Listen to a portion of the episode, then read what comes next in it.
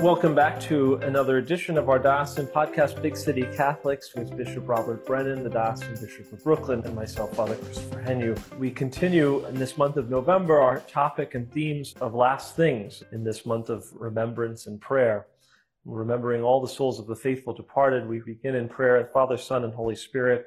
Amen. Commending them to our Blessed Mother we pray, Hail Mary, full of grace, the Lord is with thee. Blessed art thou among women, and blessed is the fruit of thy womb, Jesus. Holy Mary, Mother of God, pray for us sinners now and at the hour of our death. Amen. Amen. In the name of the Father, Son, and Holy Spirit. Amen. Amen.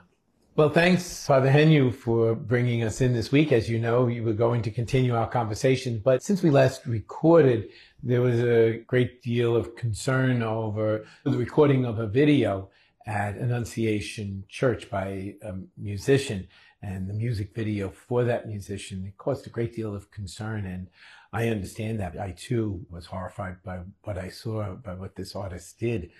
And it's a complex issue. There are many complex issues, things I need to handle pastorally here in the diocese. But the church was so desecrated that I went on Saturday and offered a mass of reparation.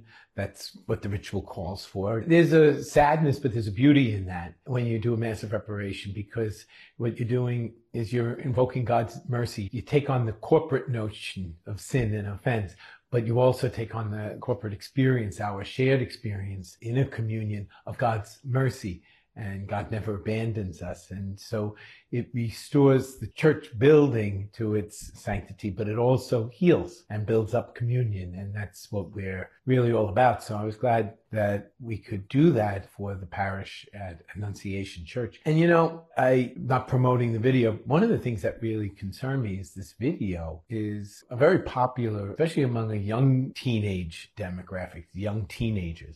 She has millions of subscribers. And you know, there were two things in that video. One is really um, the idea of desecrating the sacred. It's mocking faith and mocking religious things. Or maybe better yet is misusing them, trying to give them a different purpose. But the other thing that really struck me in going through this, if you take the attacks on religion out, this was the glorification of mass murder. The story behind this is a woman who murders several of her boyfriends, one after another, and then the mocking mourning of it. It's truly horrific. Sure. It's truly horrific. So, as I said, there are things I need to manage pastorally and administratively speaking, but I think it's a good opportunity for us to think about what's being portrayed in society. To me, it's this sort of a hypocrisy. We call it the woke generation, gun control and all of that. But boy, oh boy, do we ever glorify violence. Sure. The video, I believe, was released on Halloween. And so it was very gory in its. Uh, but and I don't think that was a mistake that was sure. probably very deliberate to be released on Halloween. Sure, yeah. sure. Uh, you see violence in video games, violence in movies, violence on television, and as you mentioned, the sort of the glorification of that violence, the glorification of revenge, the glorification of the evil one, really. And what we've been talking about over these last couple of weeks involves some of the horrors of war that we've seen in the world and violence. We saw that terrible terrorist attack in Israel at the beginning of October. We see the horrors of war in the Middle East, in Ukraine, all around us. And we see the reality of violence even in our own society. Just around a week or so ago, we had the fellow who was shooting people indiscriminately in Maine. in Maine. And we see some of it in our own society. It's very, very, very troubling. But when you realize that awful reality of violence, you have to ask, what are we doing that gives some kind of attraction to violence ourselves? It's very prevalent. You know, you mentioned this video came out on Halloween. I have to be honest. I absolutely despise Halloween decorations. You know, when I was a kid, I'm making myself sound really old, am I? I'm making myself sound really old. Back in my day. Back in my day, when I was a kid. But, you know, Halloween was a little bit, I was going to say harmless. It wasn't totally harmless. There were pranks and all of that. Sure. But the idea was uh, the decorations were things like pumpkins and sure. make believe ghosts and all of that. But right now, I driving through neighborhoods is truly truly horrifying. Some of these scenes that are put up as displays in the weeks before Halloween, we really have to ask ourselves, what are we promoting? I myself too can say when I was a kid and to this day, I never enjoyed Halloween. This year I was on the train in my collar heading to a dinner event and there was a man sitting next to me with a mask of some sort of demon, you know, on his face. I thought this is a terrible image. I'm not in a costume. I'm wearing my priestly garb, you know, and it's a day in which uh, it, it, can be very, very misused. There's a darkness upon that day. There's a redeeming factor. That night we had company at the house, grabbed a quick dinner nearby, and it, it is fun to see the families on the street. That I noticed. Around here in this neighborhood, there were a lot of families out up and down Vanderbilt Avenue and sure. Prospect Park West by the stores in the neighborhood itself.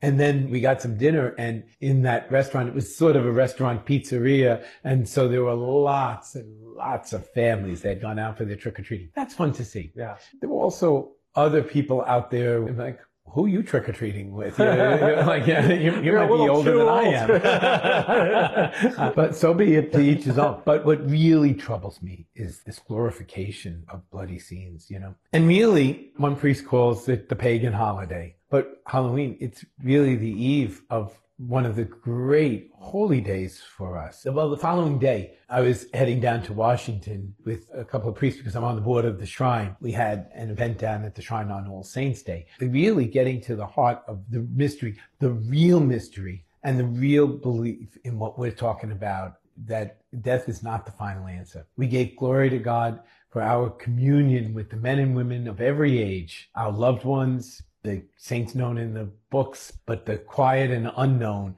the men and women of every age. And then the next day on November 2nd, a little more somberly, we prayed for, we didn't just remember, we remembered, but we prayed for all of those who had died. Many parishes have special masses in remembering those who died this particular year. Family members come to pray for members of their family. It's a day that really gives us a chance to focus on what we believe, what we hope for, and how we want to live our lives. This week we had a mass to remember the deceased priest. Many religious congregations remember the members of the sisters who were part of their congregation during this month of November. And I know even in the arts, you had Fauré's Requiem at the Co-Cathedral. Yes. There were other musical events these arts and these liturgical commemorations get to the heart of what we really believe. Absolutely. And when we think about what is it really that we believe in eternal life, I love visiting the children in the schools around this time and you talk to them about what do you think heaven is like? You know, it's trying to focus our attention on what is it that we are aspiring to. I mean, we're called this universal call to holiness, as we know, is spoken about and constantly being reminded of us to and for us. Why? So that we get to heaven so that we can play golf? No. So that we can go to McDonald's? No. So that we can be with our Lord uh, be God. God forever. I mentioned going to Washington, D.C. Cardinal Pierre said Mass at the Shrine Basilica in Washington on All Saints Day. And he spoke beautifully about that second reading. St. John begins that very reading by addressing the people as beloved. And he says, We are God's beloved children. Our true identity hmm. is to be God's beloved children. And that's what we are right now. That's what we are right here on this earth. And what we shall be has not yet come to light. But if it's a step up from being beloved by God, wow, can you imagine? right? And it's really experiencing the full depths of that love in all its glory. You know, this is coming home to me. We had our mass for deceased bishops, priests, and deacons this week at Immaculate Conception in Douglaston. I could not be there. Bishop DiMarzio said the Mass because my own uncle, my godfather, died over the weekend. And so I was at his funeral. And that this whole message of what we really hope for, what we really believe, hit pretty close to home. I mean, you know, there's a sadness in his loss, but there was also a sense of being reunited with my cousins, my brothers and sisters. We could all be together. And one of the things that we spoke about together and I spoke about was that was so important to my parents, to my aunt and uncle, to my grandparents, to have the family gathered and to provide a meal. My uncle had made me, when I came to Brooklyn, he was in a nursing home and he was doing jigsaw puzzles. He made me a jigsaw puzzle of the Last Supper Oh, wow. and then had it framed. And I thought, what a beautiful image that is. You know, what they like to do, have the family together and provide for them. And that's the Last Supper. The Lord called together the family, the church. He provided for them. And that's what he does all the time in the Eucharist. He calls the family together, provides for them. But isn't that what we ultimately believe about heaven? That the Lord wants to gather us together. He brings us together. He gathers the family so that we can be together, but be together with Him to shower His love for us. He had been providing for us in this earth.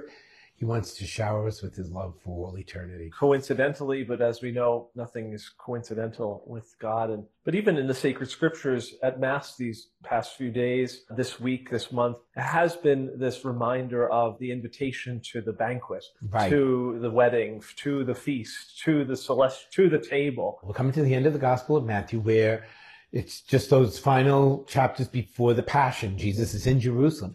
And that's the image. That's what Jesus wants to leave us with. The banquet. That's where our faith is pointing to. It's That's the invitation right. to the banquet. Very astute, yes. Yeah. And so we see and we hope ourselves that we are accepting of that invitation to be there at the banquet, uh, yeah. that celestial banquet. It's a beautiful month, truly, to be reminded of our temporal existence, as we mm-hmm. say, in this earth, and to recognize don't put off to tomorrow what we can do today. How true that is. Right? Life is too short and too fragile. But what we do believe, traditionally speak of the four last things death, judgment, heaven, and hell. And what we believe in is yes, death is a real part of that. Our life on earth will end. We're made for something else. But judgment is part of it. We need to be accountable to. And, you know, it's not the mean old judge sitting there looking for us to mess up St. John of the Cross says, in the end, we will be judged by love. Mm. We'll be judged by how we loved, and that becomes clearer as we, in these readings, these months, we will be judged by how we loved,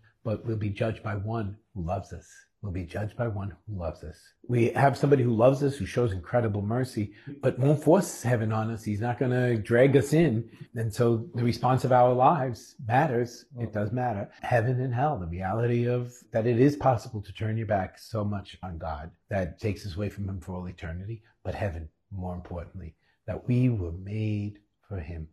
We were made for Him. The scale is a little bit weighted because God's pulling for us.